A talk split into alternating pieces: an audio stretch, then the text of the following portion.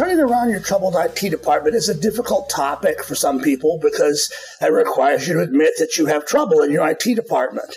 And, and not everyone wants to do that. But the truth is that most of us don't have a perfectly well oiled IT department. And at the very least, there are things that you can fix. And I hope to give you some insight along the way about what some of those things are. Uh, we'll talk about why IT departments struggle, how to assess your current performance in your department and, and what can you do to lead the change towards a better performing department. But before that, I should say a few words about who we are and why we're qualified to talk about IT turnarounds. MedSphere is a leader of affordable and interoperable healthcare information technology solutions and services. And the services division, the Phoenix Health division, which shows up in the lower left of the right of the screen here, uh, is where we you know, in addition to all of the products that we provide, where we deal with uh, individual hospitals, other healthcare clients, and their IT departments, and how how they can get the most bang for their IT buck. Now, Phoenix, uh, Phoenix Health, people always ask me, oh, well, you're located in Phoenix, are you? And, and the answer is no. Uh, we're the other Phoenix. We're the Firebird rising from the ashes, you know, the, the immortal Firebird. Um, and that rising from the ashes uh, really describes how our business got started because it really did get started in the IT department turnaround business. Um, and most of what we do today uh, is one variation of, of either turning the department around or you know coming in to do a complicated subject like um, EHR install, which which you want you know obviously well qualified people to do. But beyond that, most of our business in some fashion or other is a, is a turnaround. And so we've been doing this for a very long time. Uh, uh, Phoenix has been in business at some time in the late 80s. Um, I've worked for Phoenix off and on since the late 90s, and turning around IT departments has been a key part of that the entire time. So, obviously, if, if that's our business, then IT departments must be struggling. And the question is, well, why are they struggling? And, and the first answer, and it sounds glib of me, forgive me, but it's because IT is hard uh, technology is moving at a rapid pace, and that pace of change, you know, is ever increasing. Not only is technology rising, but expectations are rising as well. And I think most of us have had an interaction with a doctor who tells us, well, I don't have to do this at uh, Johnson City Hospital down the road. When I practice there, it's done for me. Uh, so their expectations are, or they've come right out of an academic medical center, which has every possible electronic doodad and gizmo, and then it's like, well, why can't I have these here in our critical access hospital? So expectations are rising. Uh, why a wide range of skills? If you think about what you do in IT these days, you know, you've got the regular sort of PC stuff, your desktop support. You've got network stuff. You've got um, virtual servers and desktops, uh, which is often a very different skill set. You've got applications folks. You've got straight on management folks. There's a lot of skills required to operate a hospital's IT department. And the fact that you may be in a small facility doesn't make this any better. It doesn't make the skill set any narrower. It just means you have fewer people to do it with. Security issues everything you hear when you go out and read industry literature today is about security. We're worried about ransomware. Um, and that's partly a response to security being given a back burner for a while and now you know it's bubbled back to the forefront. But that is also you know a particular skill set which again you know you have to have no matter the size of your organization. And another thing that i find that organizations have a problem with is a previous implementation.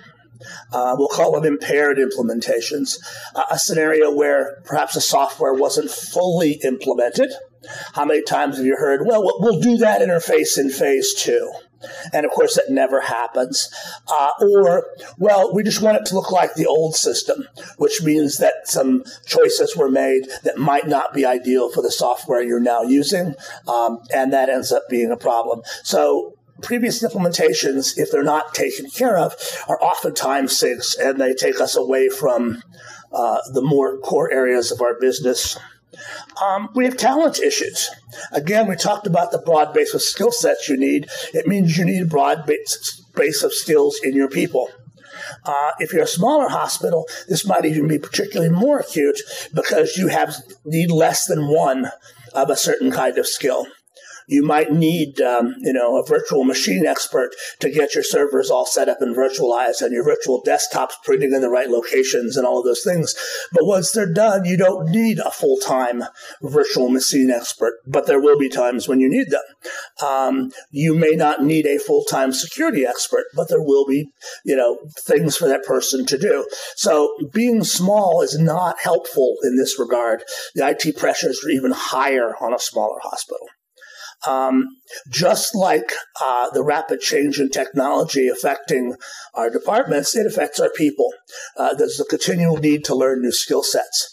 Um, and quite frankly, a limited number of employees to learn those skill sets, particularly so in a rural area where you might have fewer people, um, you know, to choose from. We do on the plus have, uh, you know, much greater ability today than a few years ago to utilize remote employees. But, but on the whole, you know, most hospitals are facing a limited number of people, particularly because, except in the network desktop area, you know, we want our applications analysts to know our applications, which means we have to hire them out of healthcare, and that's a limited talent pool. Um, and finally, IT is not a hospital's core expertise. Uh, it, you know, it's nursing care is a hospital's key expertise, and I perfectly can count on my human resources department in the hospital to find me new nurses. But finding me a new network guy is going to be a little bit more difficult because a they don't know where to find network guys, and b they don't speak network. So it can always be a challenge, you know, in a hospital to get the right resumes, you know, for you to choose a good network guy and we struggle with money. Uh, the IT department, you know, 10, 12, 15 years ago got really complicated when meaningful use came along, and we rapidly um, implemented meaningful use compliant electronic health records. Uh, we suddenly added a huge chunk of complexity to what we're doing, uh, in many cases without a huge chunk of budget to support it in the long term. Um, our practitioners have high expectations. Uh, again, our practitioners who come out of an academic medical center where they've had everything want to know why your one and a half FTEs in this small critical access hospital can't give them the same level of tools. Um, we're facing salary pressure. Um, the we all know that salaries are going up around the industry, uh, and that certainly gives folks who feel like they would like more money the opportunity to go out and find a different job, perhaps working remotely. Um, and in doing so, you know, put pressure on you to either raise salaries to take to keep place or potentially lose folks. So that salary pressure is a money problem. Um, most of us have faced COVID budgets uh, budgets where, you know, for six months or a year, your hospital did less outpatient surgeries, which are a huge moneymaker for the hospital. And so now we don't have that huge amount of money. And, and so it means we can't spend it in IT. So COVID has impacted our budgets. And the struggle we always have with things like infrastructure, backups, and security, those things just aren't sexy. Uh, people don't want to spend money on them because what, what, what I get for it? Well, the answer, of course, what you get for it is you don't get the big bill later when things go bad. But that's a whole lot harder to demonstrate value. You know, it's it's it's rather like putting money into walls when you're renovating a house. It's like I'm doing a lot of work, but I'm not seeing it. Um, and, and, so that's a challenge we all face. Um, so if you've got an IT department, um, and if you're listening to this, you probably already believe that your department has some issues and you want to assess those. So I'm going to give you some ideas of how to do that. By no means do I think this is an exclusive set of ideas. I'm certainly not giving you a complete checklist to assess your department so that you'll know everything that's wrong with it. Uh, just some ideas that will get you closer to the idea of, wow, are we struggling? And I want to talk about that in the context of our people, our processes, and our profit. Now, some of you may cringe a little at the word profits. You know, we're a nonprofit hospital. We're not into making money. Well, you're still doing money related processes. You still have budgets and you're still getting the most you can out of them.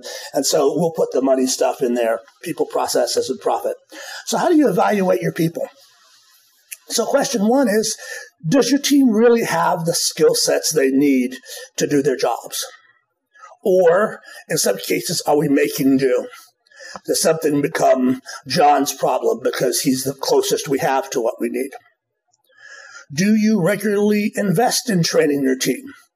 Uh, I, there'll be times, oh, we're going to put in a new radiology system. We send folks off to school before we put that in. Well, that's great. But is that part of the regular budget? Do you regularly invest in your folks um, to bring them up to speed? Do your team members participate in HIMSS or, or, another appropriate industry group? Perhaps your finance folks might participate in HFMA. Um, because if they do, they're learning a broader set of ideas that they could bring back to the organization. I would suggest that if you don't have team members participating in some groups, that you support them in doing that. Are your salaries keeping pace? If you aren't, then your good folks will go somewhere else and your less than good folks will stay put, and your organization will be much less successful. I'm going to ask two hard questions that perhaps might get, uh, if you could just ask these two, might really give you the answer on how you're doing with your people. Question one is if you had to rehire your entire staff, um, starting from ground zero, you know, everyone on your staff gets an interview and you'll interview some other folks. How many would make the cut? Are there people on your staff today who you would choose not to rehire? And we actually see this all the time because we do IT outsourcing.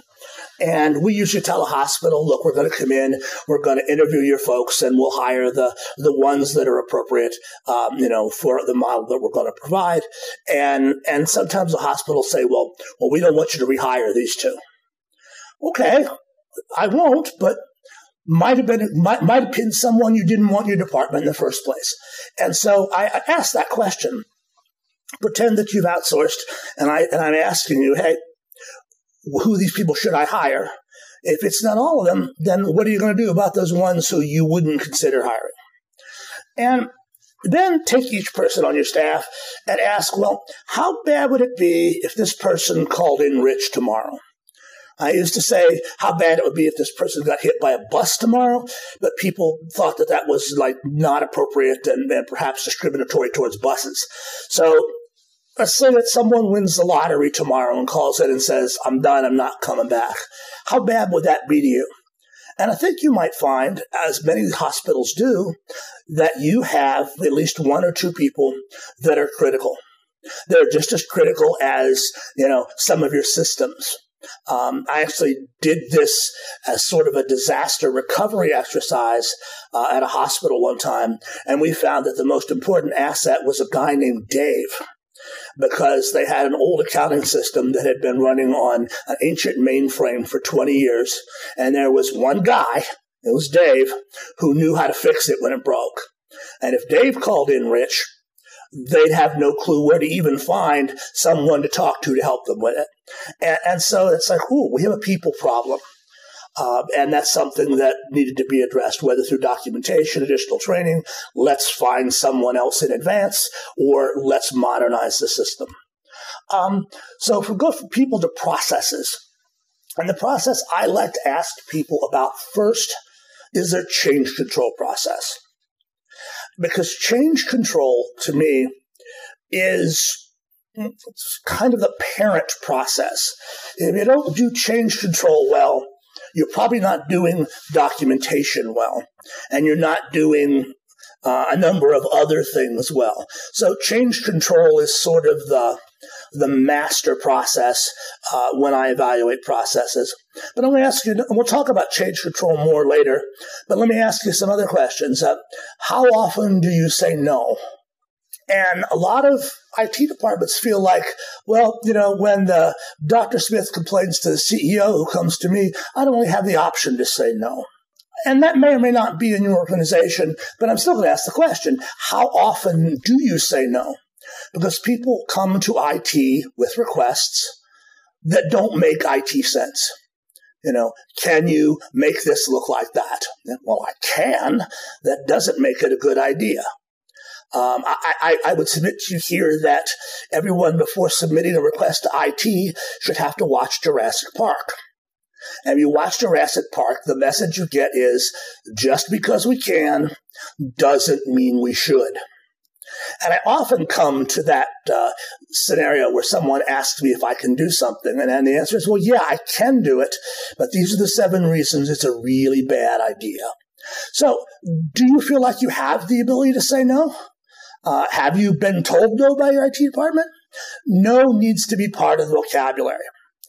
Uh, another question to ask what percentage of time do your team members spend on projects versus what percentage of the time they spend on just everyday operations.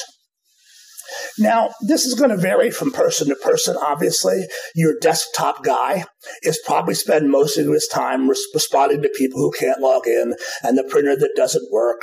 And, and that's operation stuff. And, and that's fine. But how about your analysts? How much of their time are they spending on projects, on making the system better versus how much they doing things that have to be done every day or every couple of days because someone has to do them? I took over an IT department in an um, in a emergency medicine billing shop about 12, 15 years ago, and I found that my analysts and my department was mostly analysts were spending about sixty percent of their time on the day to day, and about forty percent of their time on the projects.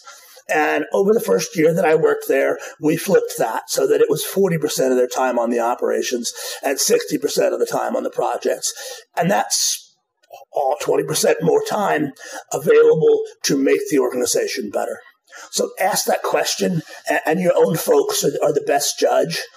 But once you find out what they're doing that's operational every day, ask yourself the question can we automate this? Or if not, is, is this the right person to be doing this? Or is there someone else who could be doing it to free up my key resources to do the things I need to do?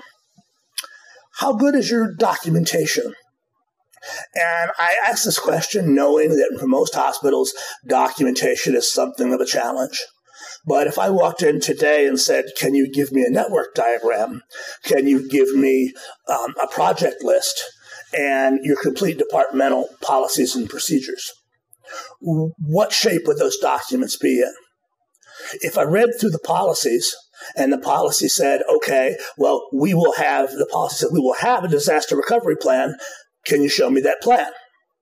Uh, when a policy says, you know, submit this on the change control form, can you show me the form? Um, and the ability for everyone, you know, asked to be able to grab policies and procedures and for the appropriate people to have lists of networks and projects. If all that is true, then you probably have a department that's doing pretty well in its documentation. If some of those questions the answer isn't yes, then, then maybe you have a challenge there. I'm also going to ask do all of your service requests for your IT department come into a single repository? How many requests did you get last week, uh, last month? You know, do you know? Or, well, we got 137 tickets in the service desk system, but there were also some number of people who stopped Jennifer in the hallway and asked her to do things.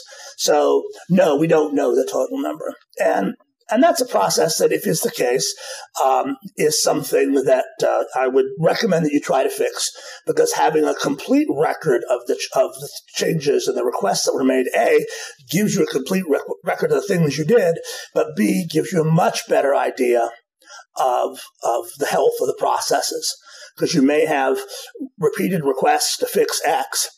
But if it never quite bubbles to the top that you're doing 30 of these a month, then no one knows it's something they need to fix. More on the service desk function because I think it's a very easy function to get a hold of. It's a very easy function to grab pieces of and measure them. How good are your service desk functions? Because isn't that really the public face of your department? The people who call you asking for help? Um, I mean, that's why people call IT is because they want something. Um, not they don't ever call us to tell us what a great job we're doing. So how solid are those service desk functions? Uh, do all of the requests end up as service desk tickets? If not, as I said earlier, you're missing you're missing critical data about the health of your processes and which processes need your attention. Um, you've all heard the saying that measurement is important, and what we don't measure, we don't do. So, uh, are you measuring your service desk in specific service levels? Do you have a service level agreement? Um, are 80% of your calls being answered in, say, 30 seconds or 60 seconds, whatever that agreement is you've made? Are 55% of the calls being resolved on the first call? Um, are the phone being answered 92% of the time? Are emails being responded to within an hour? Uh, those are the um, service level agreements that we pro- that we promise in our service desk, uh, and I give you them as numbers there to say, hey, this is a useful benchmark. Uh, your group may not, you, your hospital may not feel that 80% of calls answered in 30 seconds is, is ideal. You might feel that it's 60 seconds is fine. I'm not saying that these numbers are, are perfect. I'm simply saying that these are the ones that we um, that we run our service desk to, and they're good, useful numbers if you don't have any other numbers to use, um, you know, as a service level. Um, how's your security? So if I ask you how's your security, everyone either wants to say, "Oh yeah, it's fine, it's fine," or they don't really want to talk about it because they know it's not fine. But some more uh, questions you could evaluate. When was your most recent security risk analysis? Um, hopefully, it was done within the last year because that's what uh, the meaningful use laws and what HIPAA requires. Um, but when was the most recent security risk analysis? Do you know where it is? Uh, ha- did you do it internally? Have you always done it internally? Have you ever had someone external do to give you a different opinion? I actually like this idea of having a third party do a security risk analysis every three years or five years, or even alternating between a couple of outside firms to get additional opinions on on what your risk is. Uh, when's the last time you did a port scan? Um, when's the last time you did an audit of your user accounts versus HR's list of employees? I promise you, HR is pretty good at terminating the people who no longer work here. Uh, are we just as good in IT at terminating the IT access? Uh, and I, my own experience when um, working in uh, organizations where I've been asked to do this uh, is that we're not as good at it as HR. Oh, certainly if someone's being fired in an adverse termination, they're going to call us and we're going to terminate their access. But in a more routine fashion are, are people who leave the organization getting their accounts terminated, you know, in a timely fashion. Uh, some organizations are better than others. It's a good place to test the value or to test your security by something you could actually put some numbers to. Um, when's the last time you tested your backups?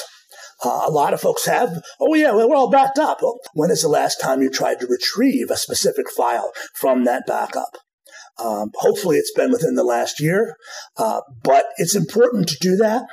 Uh, I worked at a hospital back in the late 1990s where um, one of the night operators noticed that a particular backup wasn't finishing every night. And that obviously wasn't a good thing. And he noticed that it was one particular directory that was causing the problem. So he excluded that directory from the nightly backups and they completed every night. Well, it turns out that directory he excluded was the one with the database in it. And so basically he just stopped the backups for the thing that was most important. And it wasn't discovered until someone needed a piece of data from there. And lo and behold, that hadn't been backed up in six months. So testing your backups is, is just as important as having them. Are you still hosting your own email server? Because if you are, you probably shouldn't be. Uh, we recommend all of our customers you know, use uh, Microsoft Office 365 and let uh, Microsoft host their email or let Google or Yahoo host their email rather than try to do it themselves. Uh, too much ransomware is coming in on the email vector, and uh, it's simply difficult for a hospital to keep up with it all. It's something you definitely would be better off outsourcing to an expert. Uh, are you using an endpoint detection and response solution? Uh, if you're not, you're definitely not up to speed on protecting your workstations the way you need to be. Um, and what's your standard for applying critical patches? Uh, is there is there a service level agreement? Does your network department promise? Yeah, we'll we'll apply critical patches within 24 hours or we'll apply and test within 48 hours. Um, that's something that A, I would hope that you have a, you know, a goal in mind for, and B, um, you know, that you actually meet that standard. So to the profitability side of things or to the budget side of things, you know, do you routinely delay your infrastructure projects or preventative, preventative maintenance projects because uh, we'll have to put that off to next year. We can't afford to do it this year. Uh, if you do, then that's probably a challenge, you know, that's causing your IT to be not as valuable to you as it could be. Uh, in fact, I, I remember back when we began doing security back in uh, the 2000s, I had an analyst who would say that I could tell you your security status by asking your organization one question Were you profitable in the last three years? And if the answer is no, then invariably it was some security projects that have been pushed off. And it's just a matter of figuring out which ones do you are you measuring the right thing? Do you even have a clear picture of how much it costs to provide IT services?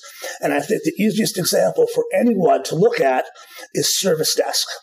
Do you have an idea of how much it costs you to operate your service desk? So that's salaries, and that is uh, software licensing costs, and you know hardware, telephone, et cetera, et cetera.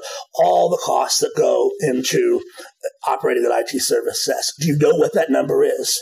You know, do you know if it's ten dollars a call, fifteen dollars a call, twenty dollars a call? You probably should from a profitability standpoint. And the reason you should is because that's a service you can buy from somebody else.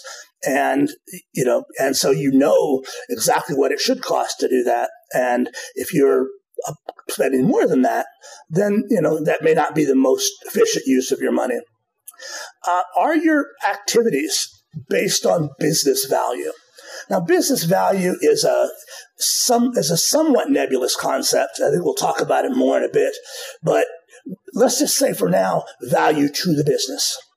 So are you thinking about yourselves in terms of, yeah, well, we provide a billing system? Or are you thinking about it in dollars and cents? We provide a, a billing system, you know, that does X, Y, X, Y dollar claims, or this many claims, this many, um, this many dollars. Uh, what's the health, the health of the revenue cycle? It's that business, you know, that's the business, the collecting of the, of the, of the dollars. Are you thinking about it in those terms? And then finally, how resilient is your organization? This goes back to asking the question, you know, what if someone called in rich? Uh, how, what if a couple of people left you at the, you know, at the wrong time? How resilient would you be? What resources do you have to, to bridge quickly into getting something done?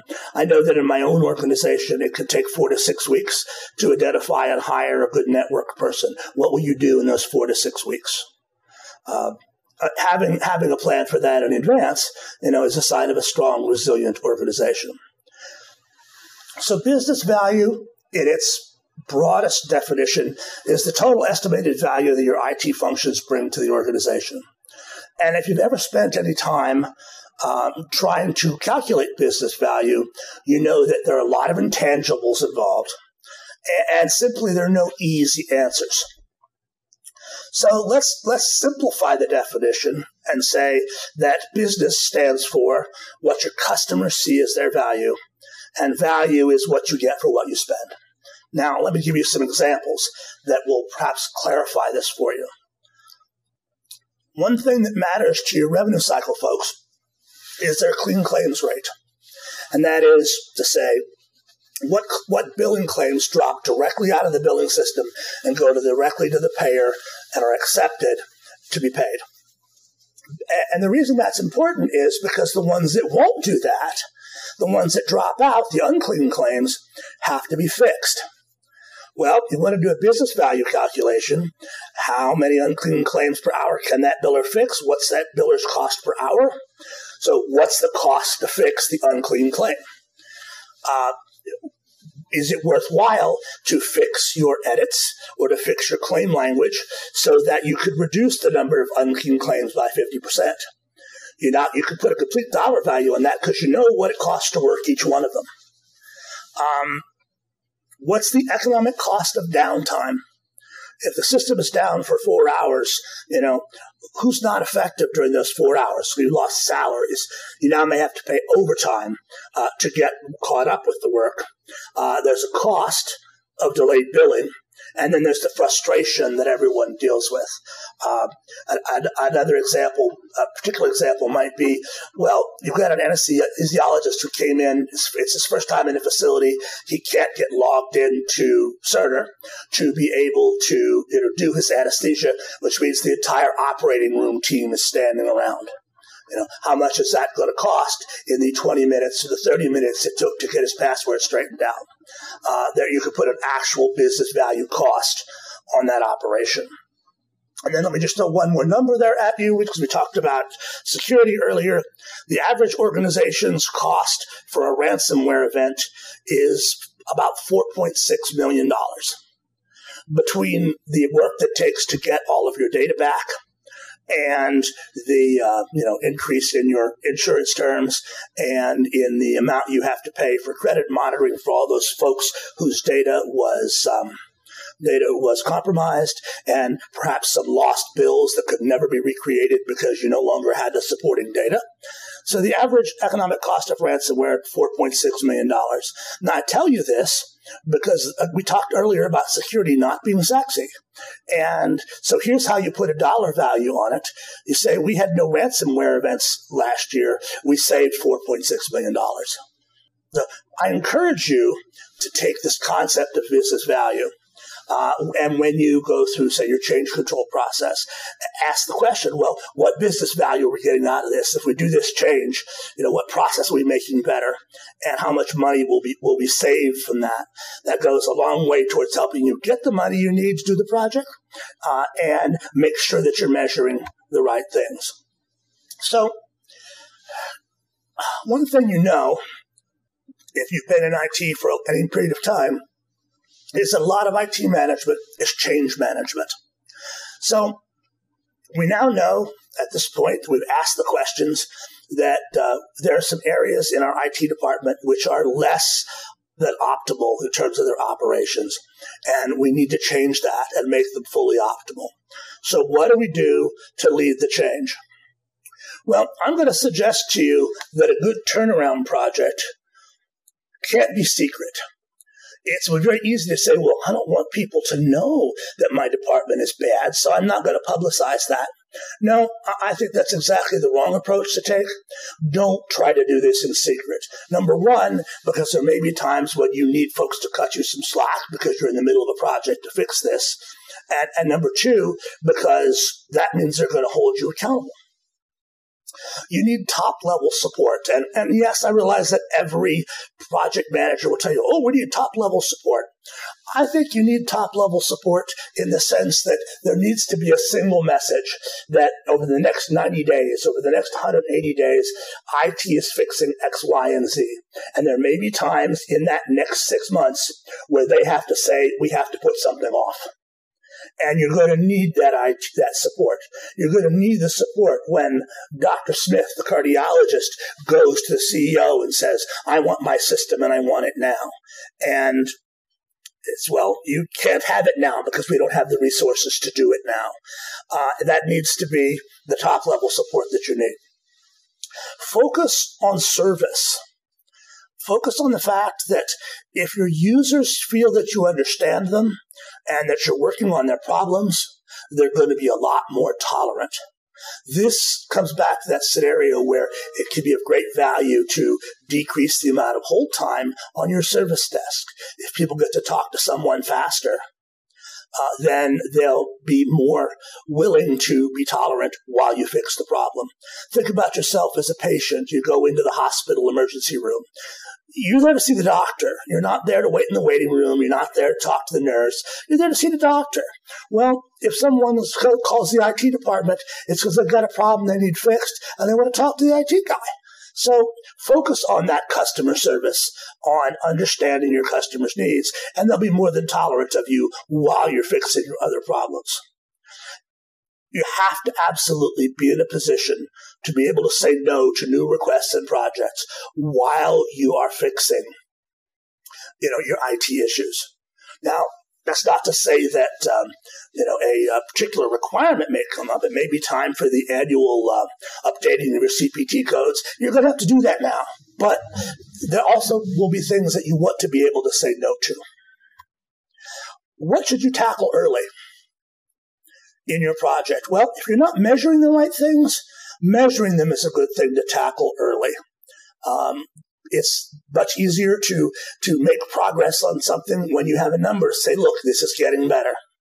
Um, the project operations ratio. When I took over that IT department, uh, you know, 10, 12 years ago, um, the we were spending 60% of our time, our analysts, on operations and 40% on projects. And we switched that so that it was 60 40 the other way. Um, if you're spending all that time on operations and not on projects, then that's um, then that's time that's not making the organization better. It's just keeping the lights on. Don't take my 60-40 as a rule, by the way. That was a target that worked for us, but you should at least think about that ratio and do that early on. Spend time during your uh, turnaround project fixing the projects you've started to finish them. How many times have you started a project and said, well, we're going to go live with this. We'll fix the interface in stage two. You know, well, there wasn't a stage two originally. We created one just to push this off. Did we ever get back to it and get that finished? Or do we have projects which are mostly finished, but still have some uh, undone pieces? Perhaps we haven't finished the documentation. Uh, finish the project you started. Uh, if you don't have a good change control process, and we'll talk about change control in a minute, you need to get that. Uh, if you need any people support processes, whether that's giving your folks the opportunity to go out to uh, uh, you know, out to some users group and, and participate. Perhaps your service desk should be part of part of the Help Desk Institute. Um, then you probably should do that right away because you're letting your people know that you care about them and that they're it's not just ooh we're going to turn it around because you guys suck. No it's we're going to turn this around and make it better for all of us and that includes making things better for you. So if you have people support in mind i would tackle that early. So change control. Change control is a subject which is near and dear to my heart.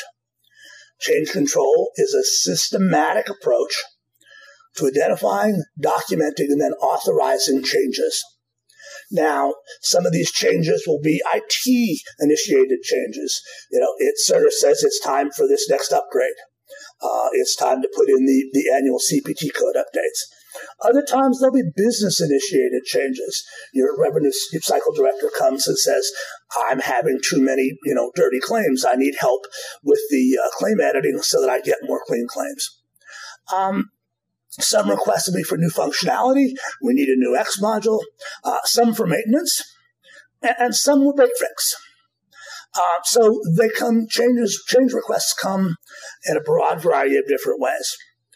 It's important, I believe, that if the request is for new functionality, that it comes with a business case and that the change is sponsored by the business unit at a hospital which I've done change control, which has worked exceptionally well, we required someone from the business unit to come to the change control meeting and to make their case. And this was good for a number of reasons. Number one uh, is that it was good publicity for uh, folks to see that we actually take this stuff seriously.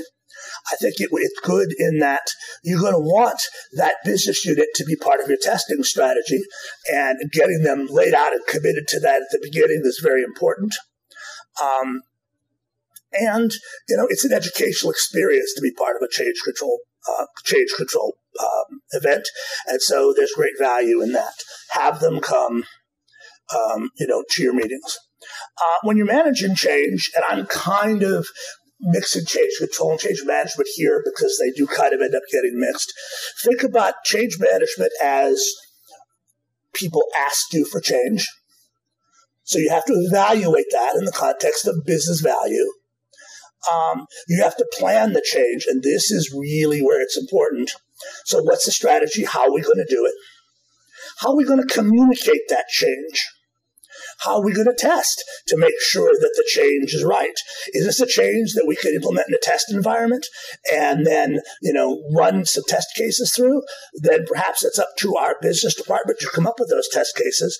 Or is this something that for some reason and I hate when this happens, but that can only be tested in live. Perhaps we only have the interface in our live environment. We don't have it in our non-prod environment. And if that's the case, how are we going to test it? Um, what's the documentation going to look like? Finally, how are we actually going to do it? And what's our strategy for backing it out if it turns out not to work in production the way we expected it to? I love this planning part because this is something that often gets skipped. Um, and uh, what I find is that the change control meeting, which really should have all of your important departmental folks in the room, is a great opportunity for someone to say, wait, wait, if you change this in the ED system, it's going to break that. And something that no one else in the room thought of is like, okay, well, how do we do this without breaking that? And then come up with a better strategy.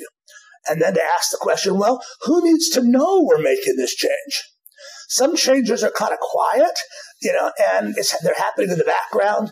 And the only thing that people might need to know are the people who might notice if something is wrong. Other times, it's a, a, very visible change, a change to a nursing screen, perhaps, that you have to communicate to everybody. Well, great, let nursing education plan out what that communication strategy is going to look like is a very educational process when you begin doing change control and you start asking these questions. Who do we need to talk to? What else is this going to affect? How do we back it out if it's wrong?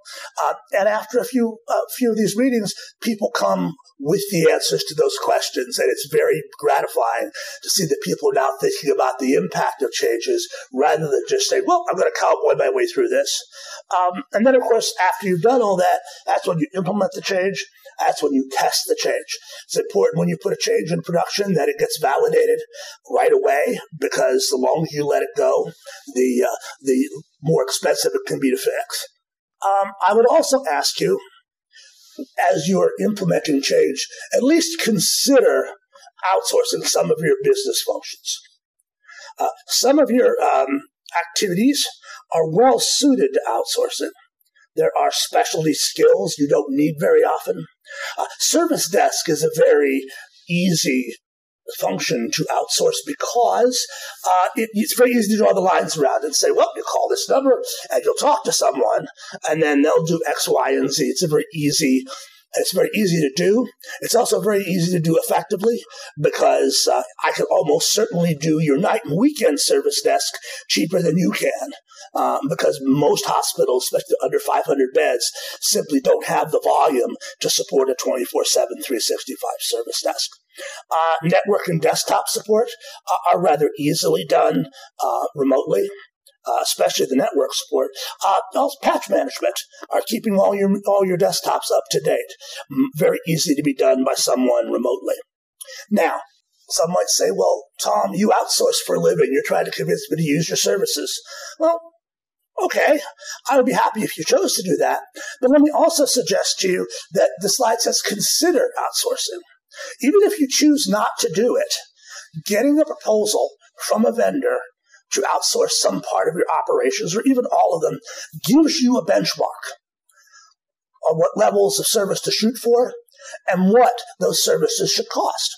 So if you call me up and say, I'd like a proposal to outsource my service desk, I'm going to ask you some questions and say, hey, to give you, you know, this number that answers this quickly and this percentage of first call resolution and 24 7 coverage is 24 7 365 coverage is going to cost you X. Well, uh, you compare that to what you've got going yourself, and you may decide to keep it in house. But you know now exactly for this level of service what X should cost and it gives you a good a good benchmark number, you know, to work against. So I'd ask you to consider outsourcing. And I'll be fairly honest. If you call me up and say, Tom, I don't think I want to outsource, but I'd like to know what it would cost me, you know, tell me that, and I'll be glad to help you get a feel for it. Um, and maybe you'll decide after all you want to do it, and maybe you'll decide to keep it in house. But I'll be glad to add that value by helping you understand how much it might cost. That is rescuing your IT department, how to rescue your troubled IT department. Realize that your own IT department is doing great work, even if it's troubled, uh, but how to get it to, um, you know, a much more uh, smoothly running machine. Uh, thanks for your time. Um, you see my email address here on the screen. I'd be happy to talk to any of you if you want to reach out and have questions.